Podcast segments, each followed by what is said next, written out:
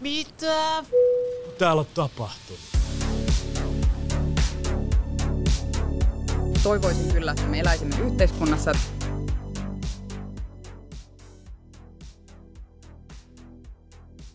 Jou, jou, jou, tervetuloa Mitä tapahtuu uutispodcastin pariin. Niin kuin Marin tuossa äsken sanoi, niin mäkin syvästi toivoisin, että me elettäisiin yhteiskunnassa. Se olisi tosi siistiä. Suomalaisessa yhteiskunnassa eletään nyt jänniä aikoja. Me vietettiin tuossa just suurlähettiläspäiviä ja suurlähettiläspäivillä politiikka palasi takaisin sinne vähän normaalimmalle kiertoradalle näistä jauhojengiskandaaleista ja muista kohuista. Sanna Marin sanoi tuolla suurlähettiläspäivillä, että Venäjän kanssa ei tulla palaamaan enää normaaleihin suhteisiin. Siellä oli puhetta siitä, että turistiviisumeita rajoitettaisiin ja Tämä toimenpide olisi siis suunnattu Venäjältä tulevaa porukkaa vastaan. Luotaisiin erikseen tämmöinen humanitaarinen viisumi, jolla sä saat tavata sukulaisia, mutta et sitä vähennettäisiin, että kuinka paljon myönnetään noita normaaleita turistiviisumeita venäläisille.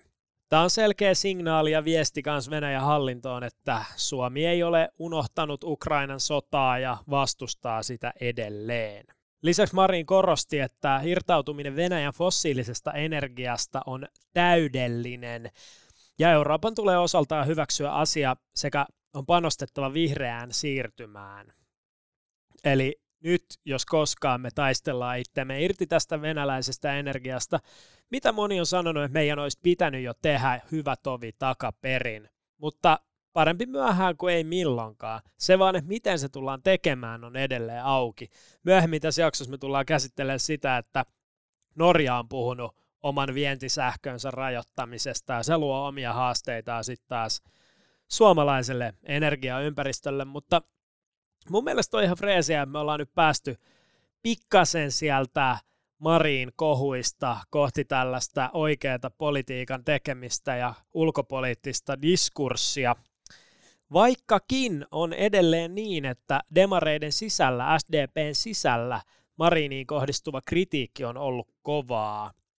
Marinillahan on, on ollut yleisesti positiivinen vaikutus demareiden kannatukseen, onhan hän selkeä poliittinen superstara, mutta monipuolueen sisällä on kyseenalaistanut Marinin harkintakykyä. Ei ole kuitenkaan puhuttu mistään erottamispuheista, että asema on selkeästi turvattu, mutta sitä vaan pelätään, että tuleeko näitä kohuja lisää. Kuitenkin kun miettii, niin Suomi on PK-seudun ulkopuolella kohtalaisen konservatiivinen maa. SDPssä pohditaan sitä, että ottaako Marin opikseen. Oli kuitenkin tuossa viime vuonna boomer-kohu, sitten oli juhlimista Butchersissa korona-altistuneena ilman virkapuhelinta. Ja kaikkea tällaista pientä hässäkkää, niin kyllä se vähän jännittää siellä, että minkälainen kriisiviestintätoimisto vuosisoppari meidän pitää oikein hankkia, jos näitä kohuja nyt on tullakseen. Ja nythän niitä kohuja raavitaan kasaan siihen tahtiin, kun vaan ikinä löytyy jonkun vaikuttajan TikTok-arkistoista jotain vähänkään kontroversiaalia matskua, niin se on saman tien lehdessä. Et nyt pitää olla pikkasen ehkä korostuneesti jopa varpaillaan. Mutta kyllä totta kai pelätään sitä, että miten tämä vaikuttaa, tämä hurvittelu äänestäjien mielipiteisiin. Ja eihän siltä ikin politiikassa välty, että rapatessa roiskuu ja siellä yhteiskunnan eliitissä kyllä bailataan ja verkostoidutaan ja duunaillaan ja puuhaillaan.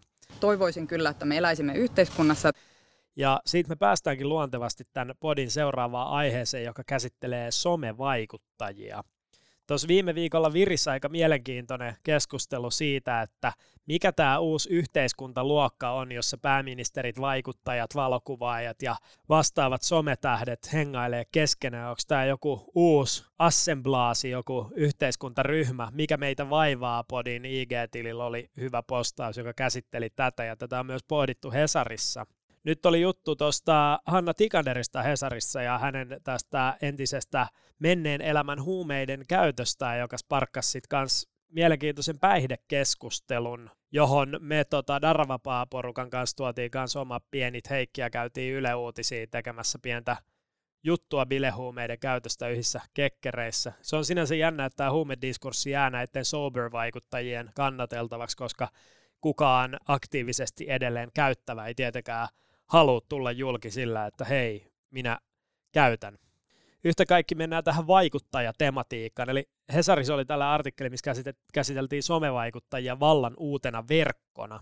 siellä puhuttiin siitä, tämmöinen politiikatutkija Johanna Vuorelma haluaa tarkastella tätä Marinin kaveriporukkaa vallan ja verkostojen näkökulmasta.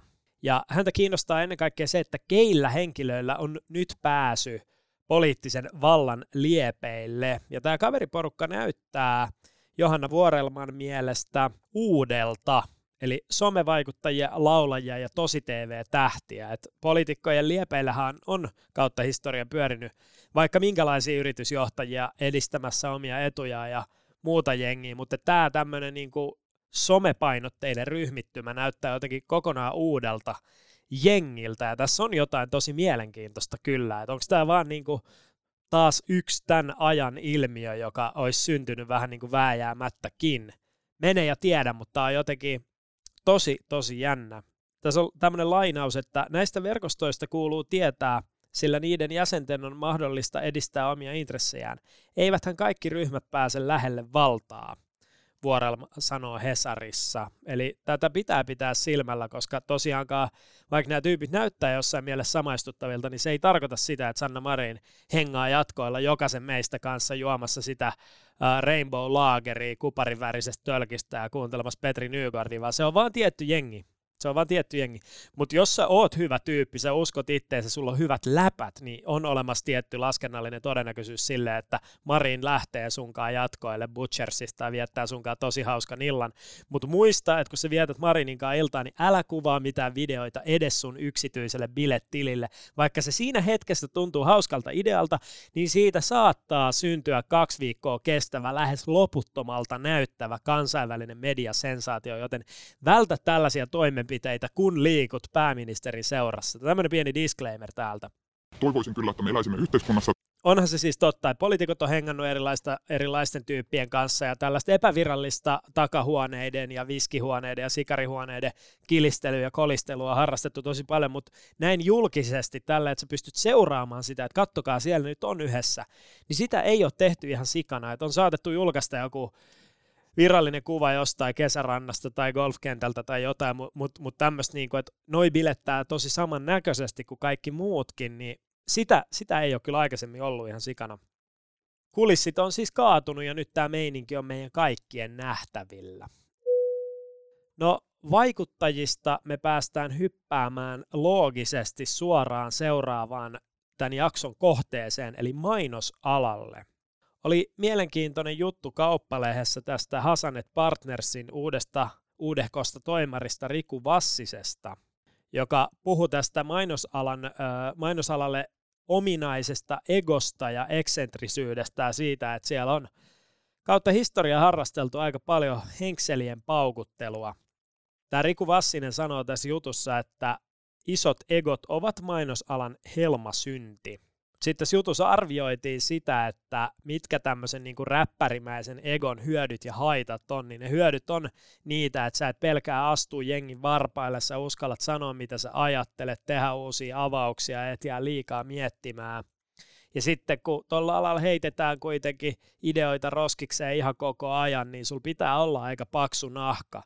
Ja sitten jos sä koko ajan kelaat, että sä oot ihan vähän näppärämpi ja nokkelampi tyyppi kuin muut, niin se saattaa auttaa siinä – kyynärpäiden taistelussa.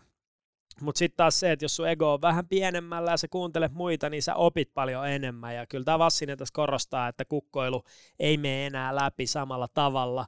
Ja duune ei tehdä mainosalalle enää ihan mihin sattuu kello aikaa, vaan tämä työn ja vapaa-ajan balanssi on paljon enemmän keskiössä. Ja sitten hän sanoi myös, että ennen oli paljon tällaista eksentrisyyden kaapuun leimattua huonoa käytöstä, joka ei vaan enää toimisi. Eli mainosalakin on muuttunut ja ihan semmoinen niin täys eksentrinen propellihattu sielläkään ei oikein voi enää olla, tai se ei ole se tapa, miten, miten ne kovat tekijät sitä tekee. Olennaisesti tähän teemaan liittyen kauppalehdessä oli toinen juttu mainosalasta. Klassisesta paljon puhutusta mainosalan kulta-ajasta, jolloin esimerkiksi Hasan ja Partners lennätti vanhalle ylioppilastalolle yllätysvieraaksi Soulin kummisedän James Brownin. Siis tämä on niinku aika älytöntä, että jonkun mainostoimiston bileissä on ollut tällainen niinku maailmanluokan megastara.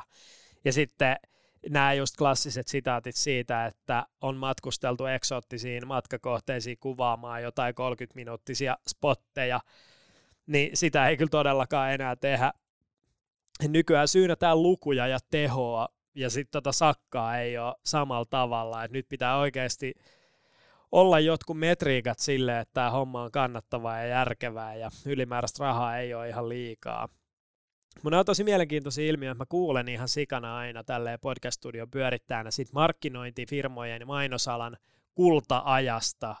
Silloin kun budjetit oli loputtomia, toimistolla duunattiin pitkää päivää, juotiin kaljaa, pelattiin pöytätennistä ja homma oli niin isolla, että ei mitään järkeä. Ja kyllä mä täytyy myöntää, että mä oon jossain määrin ehkä vähän kateellinen. Totta kai siis me eletään nyt tätä podcast-alan suurta nousua ja kulta-aikaa, ja kyllä meiltä itse asiassa löytyy täältä toimistolta tälläkin hetkellä avaamaton Bollinger-pullo, että jos haluaisi pistää ranttaliksi, niin senhän voisi melkein availla, mutta ei, ei tässä niinku ihan semmoista samanlaista hypeä ja glory ole, ainakaan vielä. Toivotaan, että se on vasta tulossa. Toivoisin kyllä, että me eläisimme yhteiskunnassa. Kun nyt kun puhutaan tästä meidän firmasta, niin tosiaankin, jos sä tarvit itsellesi, jos sinä tai organisaatio sitä kenties joku ystäväsi tarvitsee oman podcastin, niin mene välittömästi osoitteeseen www.crash.fi ja ota meihin yhteyttä, me duunataan näitä hommia rakkaudesta lajiin ja ollaan näissä hyviä. Palataan. Mutta sitten se oli myös mielenkiintoinen juttu kauppalehdestosta McKinseystä, monelle tuttu konsulttifirma, semmoinen, minne moni kauppisopiskelija jossain kohtaa uransa päätyy duuniin. Täällä oli tämä McKinsey Suomen ja Baltian toimari Kari Kulojärvi haastiksessa. Kulojärvi sanoo McKinseystä sitä, että on semmoinen lafka, minkä puoleen käännytään, kun kaivataan apua kriisitilanteissa. Ja sen takia tämä niiden toimisto paratipaikalla Espalla on vähän niin kuin ei nyt piilossa, mutta ei niin ilmiselvällä paikallakaan, koska silloin kun sä kävelet sisään, niin ei haluta, että sut noteerataan, mutta kuitenkin tämä tämmöinen kriisimielikuva on Kulojärven mukaan kanssa nykyään vähän vanhentunut, sillä useampi asiakas kääntyy McKinseyn puoleen silloin, kun hän kaipaa apua liiketoiminnan luomisessa tai kasvattamisessa.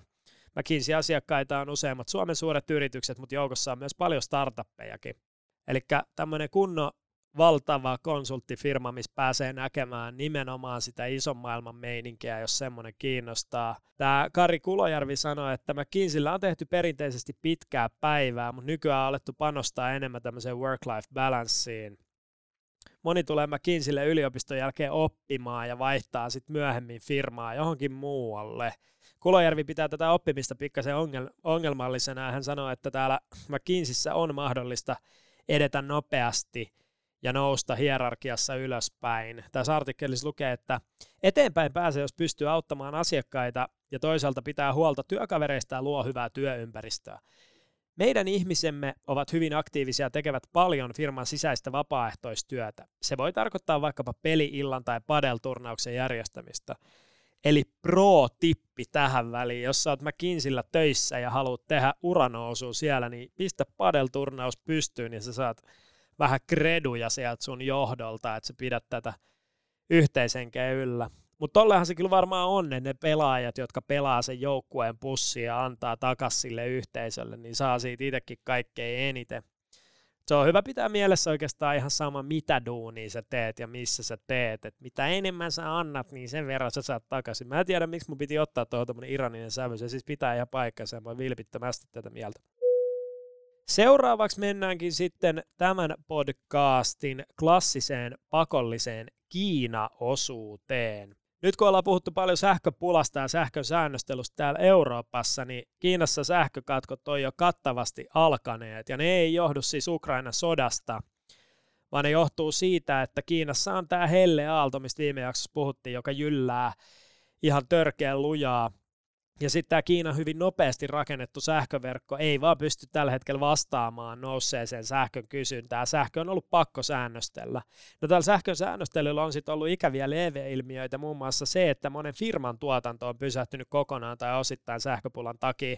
Ja nyt tulevaisuudessa odotetaan, että kun nämä helleaalot lisääntyy ja tästä tulee tavallisempaa, niin tämä pikkasen ehkä alikehittyneeksikin kuvailtavissa oleva sähköverkko ei pysty kattamaan kaikkea sitä kysyntää, ja jengin on pakko tottua siihen firmoissa ja kotitalouksissa, että näitä katkoja on tulossa. Mainittakoon vielä, että Kiina on edelleen maailman suurin päästöjen aiheuttaja. Se on erittäin riippuvainen hiilienergiasta, ja nämä hiilidioksidipäästöt Kiinassa ei pienene, vaikka niiden suhteellinen osuus vähenee koko maailman päästöistä. Eli se on tosi paha tilanne kyllä siellä, että siellä poltetaan hiiltä ja sitä kautta saadaan energiaa kämppien viilennykseen, joka sitten pitkässä juoksussa vaan kuumentaa koko systeemiä, mutta kinkkinen tilanne ja toivotaan sinnekin välitöntä viilenemistä. No sähköstä puheen ollen Norjassa on väläytelty sähkön vientirajoituksia ihan vaan sen takia, että omalle jengille riittäisi tarpeeksi sähköä. Nämä Norjan sähkörajoitukset sulkis pois halpaa vesivoimaa Pohjoismaiden markkinoilta. Luottamus sähkön vapaaseen siirtoon Pohjolassa on tällä hetkellä uhattuna. Norjassa on tällä hetkellä semmoinen ongelma, että Etelä-Norjan vesialtaat kuivuu, koska sademäärät on jäänyt hyvin pieniksi. Tämän takia sähkön tuotantoa on jouduttu säätämään. Ja hinnat on Etelä-Norjassakin pilvissä. Norjassa on totuttu maksamaan sähköstä paljon vähemmän kuin Suomessa. Tällä hetkellä näyttää siltä, että Norjan kansallinen etu määrää, että mitä tässä tilanteessa aiotaan tehdä.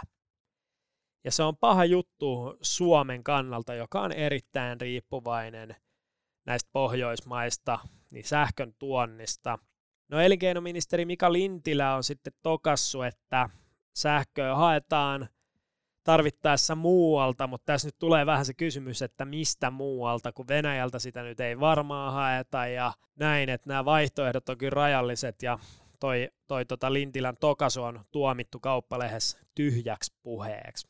Mutta tiukat paikat. No luontevana jatkumona tähän keskusteluun, niin puhutaan hieman Euroopan kuivuudesta. Euroopassa on siis pahin kuivuus tällä hetkellä arvioiden mukaan 500 vuoteen. Ja tämä selvii Euroopan komission yhteisen tutkimuskeskuksen eli YTK on tuoreesta tutkimuksesta. YTK-kuivuuden seuraamiseen keskittyvä European Drought Observatory eli EDO on alustavan tutkimuksen mukaan noin 64 prosenttia EUn alueelle on annettu kuivuusvaroitus tai hälytys. Edo odottaa, että lämpimät ja kuivat olosuhteet jatkuvat osassa EUn aluetta marraskuuhun asti. Kuivuus aiheuttaa maastopaloja ja vähentää satotuotantoa. EU-tutkimuksesta vastaava komissaari Maria Gabriel sanoi komission tiedotteessa, että ankaran kuivuuden ja helleaaltojen yhdistelmä on aiheuttanut ennen näkemättömän paineen vesitasoille koko EU:ssa. Gabrielin mukaan ilmastonmuutos tulee nyt näkyvämmäksi vuosivuodelta. Jep, siitä puhuttiin aina, että ei, ei se näy vielä täällä. Jengi uskoo vasta sit, kun se näkee itse sen omalla pihallaan, mutta nyt se alkaa olla aika monessa paikassa jo Euroopassakin niin ilmiselvää, että jos se sun tuttu pihajoki on ihan täysin kuiva, niin et sä sitten ehkä enää ihmettele, että mistäköhän tämä johtuu, onkohan tämä vain joku outo yhteensattuma. Tai jos sun takapihas kutsi on ihan ilmi liekeissä, niin sä et ole silleen, että no tää oli varmaan taas joku outo sattuma. Että kyllä nämä jutut pystyy jo yhdistämään toisiinsa. Nokkelimat yhdistelee nämä palaset yhteen, sanotaan näin. Mutta sitten meilläkin täällä toimistolla on puhuttu kuumuudesta ja kuumuudesta valittamisesta ja kuumuudesta valittamisesta valittamisesta ja valittamisen valittamisen valittamisesta. Uh, no mä muotoilin tähän mun oman pienen heikin. Mun mielestä optimaalinen valitussuhde on valittamisesta valittaminen potenssiin kahdeksan. Eli jos mä lasken oikein, niin se on tällainen 256-kertainen valitusluuppi. Euroopan energiapula on myös herättänyt täällä meidän kotimaassa tämmöisen tarpeen luoda valtakunnallinen energiansäästökampanja. Ja tämä menee nimellä hashtag astetta alemmas. Temmi Uutiset twiittaa tälle, että jokaisen suomalaisen energiasäästötekoja tarvitaan nyt. Aloita näistä. Astetta kevyempi kaasujalka. Astetta alhaisempi huonelämpö. Astetta lyhyempi suihku. Sitten lisää vinkkejä on öö, sitten lukee, että on lisää vinkkejä ja tietoa energian säästöstä luvassa lokakuussa, eli nyt vaan muistakaa kaikki hashtag astetta alemmas. Mutta kyllä tämä homma konkretisoituu silloin, kun nämä valtion viralliset tahot alkaa pyytää kansalaisia, että nyt please lyhyitä suihkui. Mutta tähän täytyy sanoa, että kaikkihan tiedätte, että tämä kylmä suihku on äärimmäisen terveellinen ja hyvä ratkaisu, lisää dopamiinitasoja. Andrew Huberman, siinä hyvässä Huberman Lab-podcastissa niin popularisoi paljon sitä ajatusta, että kylmässä suihkussa kannattaa käydä, joten se on ihan hyvä. Lyhyt kylmä suihku, kevyt kaasujalka, jos on pakko ajaa autoa, niin aja sitä silleen hiljaa, silleen, että se takana oleva alkaa vähän tööttäilemään. Ja sitten tota, alhaisempaa huoneen lämpöä vaan, että nyt on kyllä niin kuuma, että ei varmaan tarvitse miettiä sitä lämmitystä tässä kohtaa, mutta sitten talvella niin vähän villasukkaa ja alkaa lattia lämmitystä pienemmälle. Tollaisia juttuja. No kotimaasta vielä semmoinen yksi uutinen, että Liivi-jengi Cannonballin lakkauttaminen sai nyt sinetin, eli There is no more Liivi-jengi Cannonball. Sitä ei enää ole löydy yhdistysrekisteristä Suomessa. jengi Cannonballin lakkauttamistuomio jää voimaan. Itä-Suomen hovioikeus päätti tiistaina, ettei se ota asiaa käsittelyyn. Hovioikeuden mukaan Cannonballin hovivalituksesta ei ilmennyt seikkoja, joiden perusteella olisi syytä epäillä käräjäoikeuden lopputuloksen oikeellisuutta. Cannonball oli järjestäytynyt tavalla, joka muistutti sotilaallista organisaatiota, ja yhdistyslaki kieltää yhdistykset, jotka ovat järjestäytyneet sotilaallisesti, eli kaikille privaattiarmeijan perustajille tiedoksi se on laitonta. Toinen kiinnostava kotimaa uutinen on se, että ihmisiä vedätettiin Blockfesteilla aika paljon väärännetyillä Blockfest-lipuilla. Näitä huijauksia oli monenlaisia, joko ihan vaan semmoisia, että myynti-ilmoituksessa sanottiin, että pistä rahat ja sitten mä laitan sulle liput. No rahat pistettiin, lippuja ei ikin näkynyt. Tai sitten tällaisia QR-koodeja, jotka oli jo kertaalleen käytetty lipun lunastamiseen, niin oli myyty ihmisille. Mirva Merimaa oli arvioinut, että tällaisella 80 000 kävijän festarilla niin tämmöinen parinkymmenen, parikymmentä valitusta poikinut huijausten määrä on ihan normaali, että siinä ei ole suhteessa tuohon valtavaan 80 000 ihmisen kävijämäärään mitään poikkeuksellista. Mutta onhan se ikävää. Ja tälleen siinä käy, kun liput myydään loppuun, niin sitten siellä aftermarketissa alkaa kaikenlainen kikkailu. Ja festarilipuissa yleensä semmoinen yrkkisääntö, että jos joku diili näyttää vähän liian hyvältä, jos jotkut liput lähtee vähän liian halvalla, niin silloin se ei välttämättä ole totta. Näiden kanssa kannattaa olla hyvin tarkkana.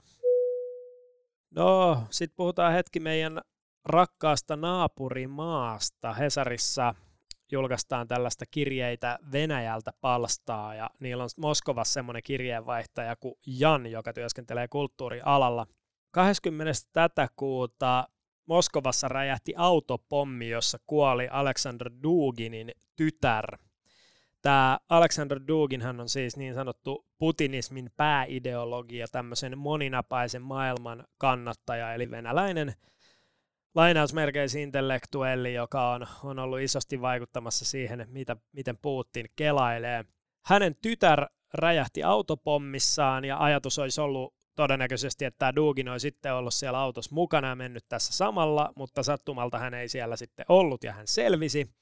No nyt ei sitten osata ihan sanoa, että kuka on tämän pommi-iskun takana, mutta tämmöinen incidentti Moskovassa on tapahtunut. Mutta tosiaan tämä Hesarin kirjeenvaihtaja sanoi, että muuten – Moskovassa tämä erikoisoperaatio ei pahemmin näy eikä tunnu. Jos ei avaa televisiota tai radiota, voisi luulla, että kyseessä on suurkaupungin tavallinen kesäpäivä, missä ei liehu lippuja, yksikään ihminen ei puhu enää erikoisoperaatiosta. Kaupoissa on tavaraa, lapset leikkivät rauhassa pihalla, ravintolat ovat täynnä ihmisiä, sotilaita ei kulje missään ja Z-merkkiin törmää vain harvoin.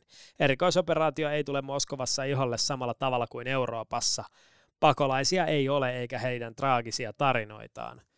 Tämä on kyllä aika dramaattista, että Moskovassa elämä jatkuu lähestulkoon normaalisti ja arki rullaa eteenpäin, ihmiset käy raflassa ja tässä samaisessa jutussa oli tehty pientä haastista siitä, että mitä jengi yökerhossa ajattelee tästä erikoisoperaatiosta, niin kyllä siellä porukalla oli sellaisia kantoja, että no tämä sota pitää nyt vaan voittaa ja että tässä on kansallinen etu kyseessä ja oli tietenkin joitakin tyyppejä, jotka sanoivat, että tämä ei ole hyvä juttu, mutta näyttää siltä, että se ei todellakaan ole kansalaisten keskuudessa Moskovassa mikään itsestäänselvyys, että oltaisiin jotenkin tosi stand with Ukraine-tyyppisiä, oikeastaan ehkä päinvastoin. Tähän loppuu vielä yksi Yhdysvaltoja ja heidän sotatoimiaan käsittelevä uutinen, eli Yhdysvallat on tehnyt ilmaiskun Syyriassa tämmöisiin Iranin tukemiin kohteisiin, eli Iranin vallankumouskaarti IRCG on ylläpitänyt jotain kiinteistöjä Syyriassa Deir et Zorissa. Täällä on ollut näitä vallankumouskaartilaisiin kytköksissä olevia rakennuksia, joita jenkit on sitten pommitellut pikkasen sileeksi ja Joe Biden määräsi nämä ilmaiskut tarkoituksena suojella yhdysvaltalaisjoukkoja Iranin tukemien ryhmien iskuilta. Sitaatti, suora lainaus, tämän päiväinen isku oli välttämätön yhdysvaltalaishenkilökunnan suojelemiseksi ja puolustamiseksi. Eli Syyriassa on taas pikkasen paukkunut ja yhdysvaltalaista sotilasta ollaan suojeltu siellä pommittamalla pikkasen mökkiä matalaksi. Mutta joo, Olisikohan meillä nyt taas tässä tämän viikon pikku uutiskatsaus. Kiteytetysti voisi sanoa näin, että jauhojengi alkaa pikkuhiljaa jäämään taka-alalle. Sähkön kallistumisesta puhutaan yhä kiivaammin, vähän synkkiä ja kylmääviä talousskenaarioita maalaillaan ensi talvelle. Inflaatio jyllää jonkunlaisena ja linnut laulaa, elämä jatkuu sikäli ihan normaalisti, mutta haasteita meillä on niin kuin meillä on aina. Kiitos paljon, että kuuntelit ja palataan taas asiaan seuraavan jakson parissa. Hei hei!